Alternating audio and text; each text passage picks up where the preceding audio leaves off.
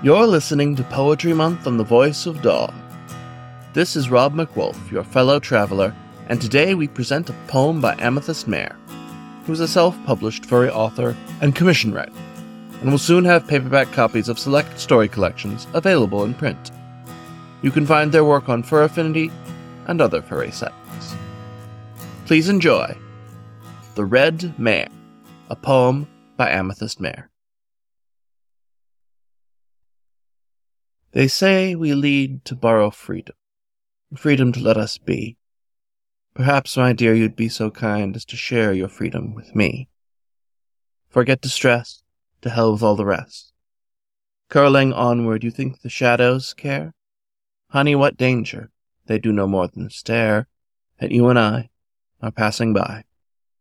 Clip clop, clip soft, hooves to pine spines, sharp and stale from time's fall. We shall take heed of flight, dare not stall, hooves flicked airborne, a moment lost. Two are one, but one is two, and must farewell on life's way. Yet I do so wish that I could stay in the shadow of your musty sweetness.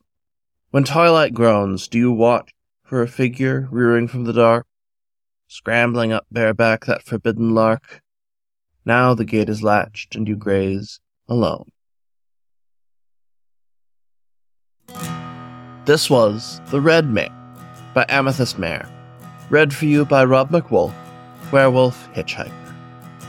Thank you for listening to Poetry Month on the Voice of Dog.